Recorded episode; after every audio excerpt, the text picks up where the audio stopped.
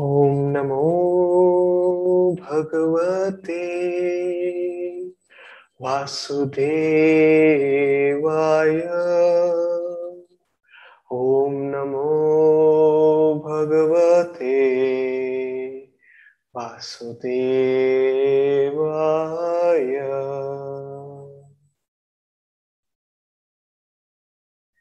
नमस्ते प्रिय मित्रों, आपका स्वागत है हमारे इस वेबिनार सीरीज में जो स्वामी क्रियानंद जी की इस पुस्तक परमहंस योगानंद के साथ वार्तालाप ये वेबिनार्स हैं, और ये सातवीं वार्तालाप है परमहंस योगानंद जी के साथ इस बुक में। ये योगानंद जी के शब्द हैं, लोग अपने शरीर और अपनी वस्तुओं के बारे में बतंगड़ बनाने में अपना बहुत समय लगाते हैं। यह कितना व्यर्थ है कि इतनी सारी ऊर्जा को इस शरीर, घर और वस्तुओं को चमकाने चमकाने और चमकाने में ही लगा दिया जाए, जबकि इन सब को बहुत शीघ्र ही हमेशा के लिए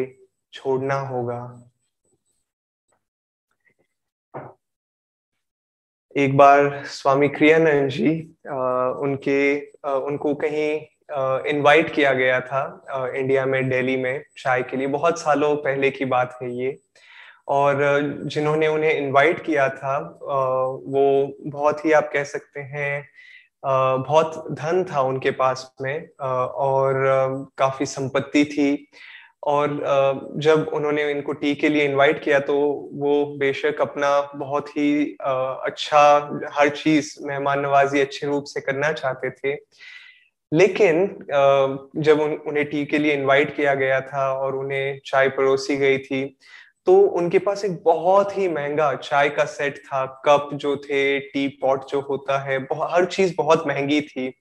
और जो इस घर के मालिक थे और जिन्होंने इन्हें स्वामी जी को इनवाइट किया था, स्वामी क्रियानंद जी को, जब उनके जो नौकर हैं जब किचन से निकले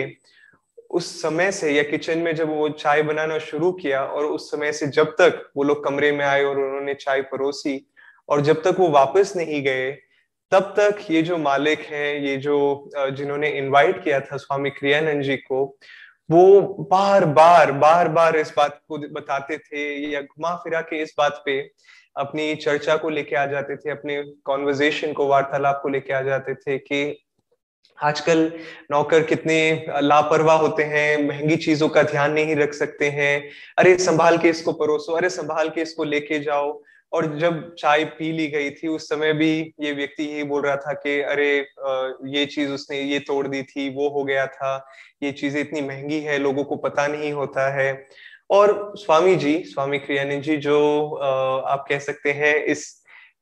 चाय के प्याले और चाय का जो पॉट था या कप था, उसके आप कह सकते हैं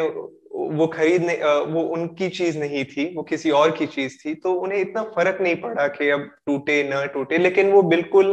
आनंद से उस चीज, उसका, क्योंकि वो बहुत ही खूबसूरत, महंगा था लेकिन साथ साथ खूबसूरत चाय का कप था, तो उन्होंने बहुत ही आराम से उससे चाय पी, रख दी और बिना किसी चिंता के आनंद लिया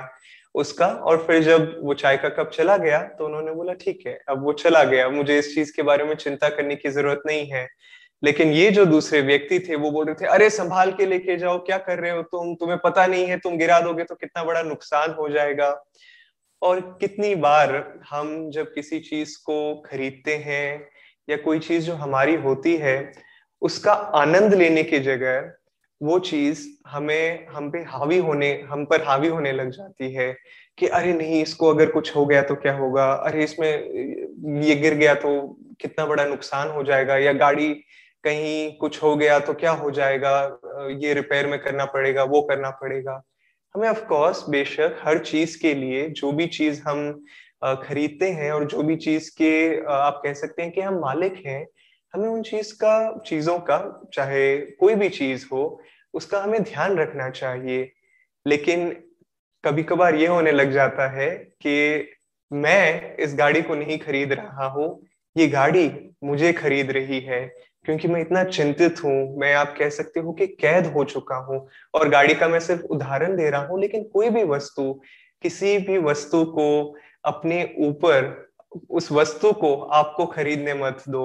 ये याद रखिए कि आप उस वस्तु के मालिक हैं और उसका प्रयोग कीजिए जैसा आवश्यक हो। लेकिन, और हम सबको ये बात ध्यान रखनी चाहिए कि काफी बार खासकर जब चीजें महंगी होती है तब वो चीजें हम पे थोड़ा, हमारे दिमाग पे प्रभाव पड़ने लग जाता है कि अरे मैं अब क्या करूं, ऐसे ये मुझे समझ में नहीं आ रहा है, मैं बहुत चिंतित हूँ। और ये सिर्फ वस्तुओं के लिए नहीं, लेकिन कोई भी परिस्थिति के लिए है। जब कोई महत्वपूर्ण काम हम कर रहे हैं तो हमें पूरी, आप कह सकते हैं, एकाग्रता के साथ, पूरे फोकस के साथ हमें उसका काम करना चाहिए। लेकिन इसका मतलब ये नहीं है कि उसको हम पे हावी होने दें। हम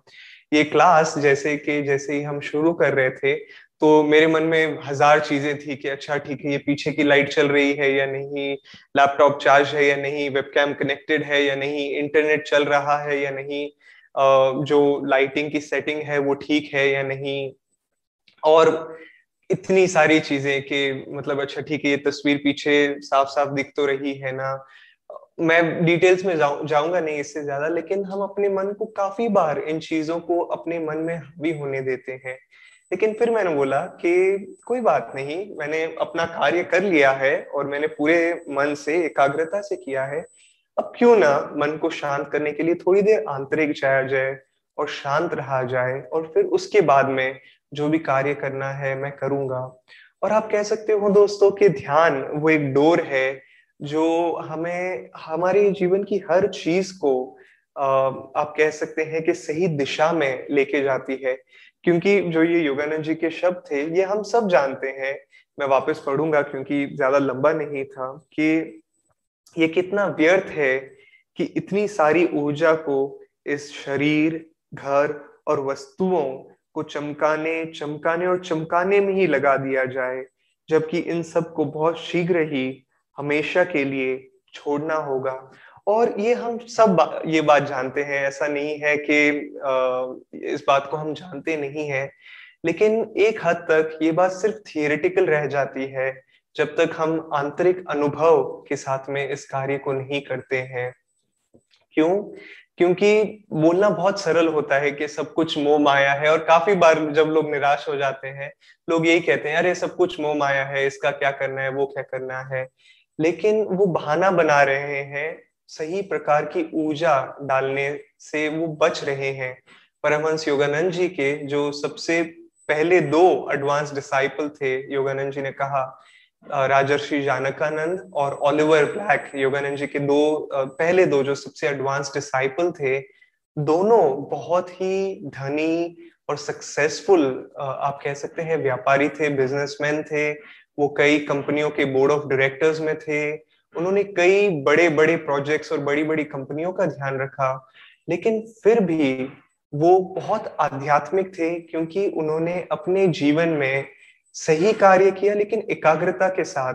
परमहंस योगानंद जी के जो पहले शिष्य थे राजर्षि जनकानंद, वो काफी बार अपने ऑफिस में जाते थे, समय पे कॉन्फ्रेंस रूम पे जाते थे और अपने कॉन्फ्रेंस रूम को बंद कर देते थे और अपने सेक्रेटरी सेक्रेटरी को बोल देते थे कि मैं मीटिंग में हूँ, और इन मीटिंग का बोर्ड लगा के वो ध्यान करने बैठ जाते थे बारह बारह दोपहर के बारह बारह बजे तक, सुबह आने के बाद में भी। और जब लोगों को ये ज्ञात हुआ, लोगों ने पूछा कि आपको ये उचित नहीं लगता है कि आपके जैसा कोई व्यक्ति जिससे जिसके ऊपर इतनी सारी जिम्मेदारियां हैं, उसे अपना कार्य पूरी एकाग्रता के साथ में और पूरी लगन के साथ में करना चाहिए और बाकी चीजों में अपना ध्यान भटकने नहीं देना चाहिए? और राजर्षि जनकानंद जी का उत्तर क्या था? उन्होंने कहा, क्योंकि मेरे सिर पे इतनी सारी जिम्मेदारियां हैं, इसीलिए मुझे ये समय बिताना उतना ही आवश्यक है ताकि मैं अपना कार्य सही से कर सकूं। तो ये बोलना बहुत सरल हो जाता है दोस्तों कि अच्छा ठीक है, मैं मैं इस चीज में बिजी हूँ, मैं उस चीज में बिजी हूँ, इसीलिए मैं ध्यान नहीं कर सकता हूँ। लेकिन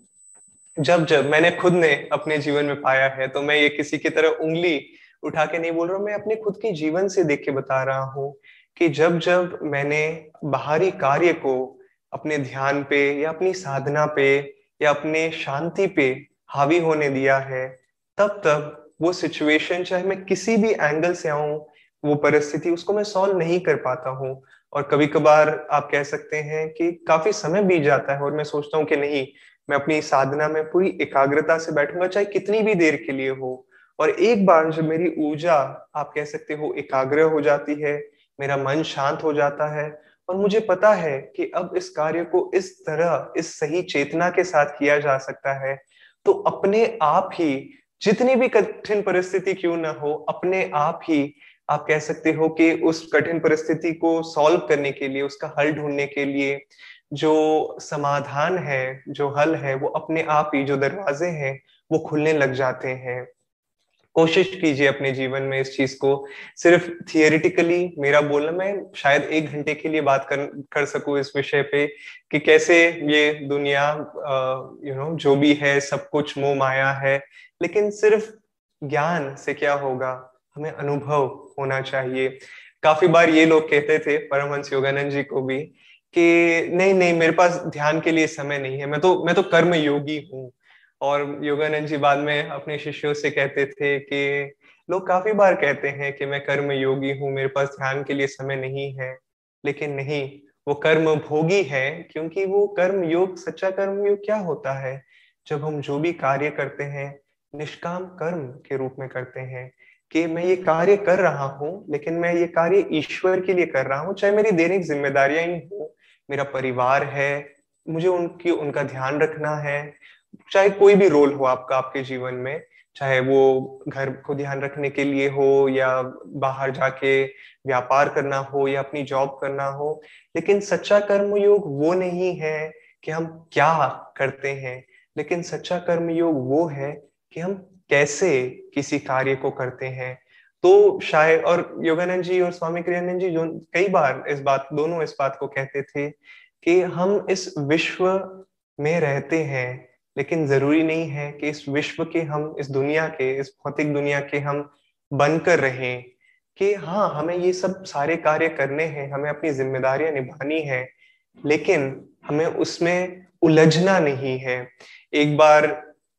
आनंद में, आनंद संघ में एक, आप कह सकते हैं, एक कपल थे, हमारे गुरु भाई थे, हस्बैंड और वाइफ। और जैसे हस्बैंड वाइफ में होता है, कभी कभार थोड़ी थोड़ी बहुत नोकझोंक हो जाती है। तो एक बार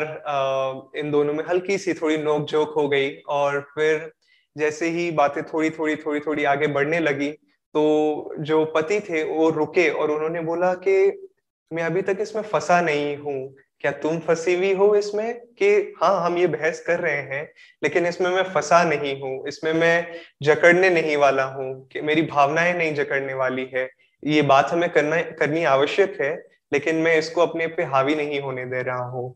और तो उन्होंने अपनी वाइफ से पूछा कि क्या तुम फंस चुकी हो इसमें, इस बहस में? और फिर दोनों को महसूस हुआ कि अरे नहीं, हाँ जो भी है, जो भी इश्यू है उसे हमें सॉल्व करना है, लेकिन इसमें हमें बंधना नहीं है।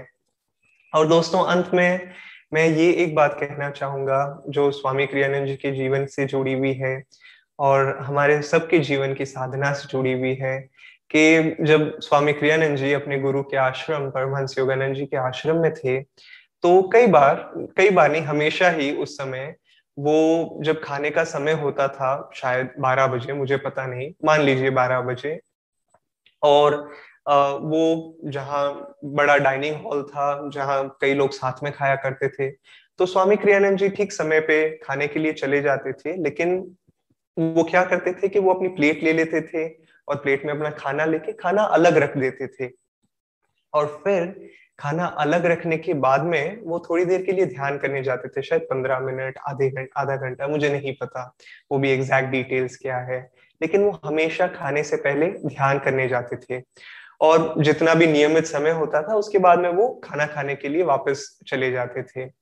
तो खाना, मतलब एक दिन वो खाना खाने गए तो पहले, लेकिन सबसे पहले खाना लिया उन्होंने अपनी प्लेट में, उन्होंने खाना अलग से रख दिया, फिर वो ध्यान करने चले गए। और उस ध्यान में उन्होंने इतना आनंद महसूस किया, इतना आनंद महसूस किया कि उन्होंने बोला कि अरे यही तो मेरा, यही तो प्राकृतिक जो नेचर है मेरा, मैं ऐसा ही तो हूँ, मैं इस आनंद से भरा हुआ हूँ, मैं शांति से भरा हुआ हूँ। और पतंजलि ने भी, मैंने शायद कुछ क्लासेस पहले बोला था, कि उस अवस्था को जब हम ईश्वर से एक हो जाते हैं उसे स्मृति कहते हैं। हमें लिखने की जरूरत नहीं पड़ती कि अच्छा ऐसे ऐसे महसूस होता है ध्यान, हमें लगता है कि अरे हाँ ऐसा ही तो है, यही तो मेरा नेचर है, आंतरिक नेचर है मेरा। और फिर स्वामी क्रियानंद जी को महसूस हुआ कि अरे ये हमेशा के लिए रहेगा। तो जैसे ही समय हुआ, घड़ी बजी, तो उन्होंने बोला चलो ठीक है अब मैं खाना खाने जाता हूँ। और स्वामी क्रियानंद जी ने क्या कहा, उसके बाद में उन्हें वो आनंद, वो शांति और वो आप कहते हैं कह सकते हैं कि वो उठी हुई चेतना की का अनुभव, उसके बाद में काफी दिन बीत गए कि उन्हें वो अनुभव नहीं हुआ। और स्वामी क्रियानंद जी कहते हैं जो मैं आपको भी कहना चाहूंगा कि हाँ हमें मोह और माया खींचती है अपनी ओर कि अरे नहीं मैं मैं जरूरी हूँ, मैं महत्वपूर्ण हूँ, अरे समय हो गया ऑफिस जाना है, अरे समय हो गया आज लेट उठ गया मैं, तो मैं ऑफिस के लिए लेट हो जाऊंगा तो आज ध्यान नहीं, या सम, मुझे भूख लगी हुई है, मुझे खाना खाना है। चाहे कितनी देर के लिए ही हो, उस ध्यान को अपने जीवन में, और मैं अपने मैं ये आप कह सकते हैं कि सिर्फ एडवाइस के रूप में नहीं दे रहा कह रहा हूँ, मैं अपने जीवन के लिए भी ये उतना ही उपयुक्त मानता हूँ। और अगर मैं इसको अपने जीवन के लिए उपयुक्त मानता हूँ तो मैं इसीलिए आप सबसे कहना चाहता हूँ कि उस ध्यान साधना में जो अनुभव हो उसे आप अपने जीवन के सबसे बड़ी संपत्ति के रूप में संभाल के रखिए। आप अपने जीवन में अपने जीवन में जो भी सबसे महत्वपूर्ण भौतिक जीवन में आप कह सकते हैं कि सबसे महत्वपूर्ण कौन सी चीज है, चाहे चाहे शायद एक हीरे का टुकड़ा हो, चाहे कोई सोने की ज्वेलरी हो, और उसका चाहे मूल्य सबसे महत्व ज्यादा हो, कितनी ही महंगी हो, लेकिन ये जो शांति और ये आनंद हम महत्वपूर्ण कर, महसूस करते हैं वो इस कोई भी धन राशि के सामने आप कह सकते हैं वो धन वो संपत्ति फीकी पड़ जाती है। उसके बाद में चाहे वो ज्वेलरी हो या चाहे वो हीरे का टुकड़ा हो, उसे आप एक लाख गुना बढ़ा दें, हजार लाख गुना बढ़ा दें, करोड़ों गुना बढ़ा दें, लेकिन उस शांति और उस आनंद के सामने ये सब चीजें फीकी पड़ जाती है। तो क्यों ना हम, जैसे परमहंस योगानंद जी अक्सर कहा करते थे, वो इंग्लिश में कहा करते थे जीसस क्राइस्ट के शब्द, seek ye first the kingdom of God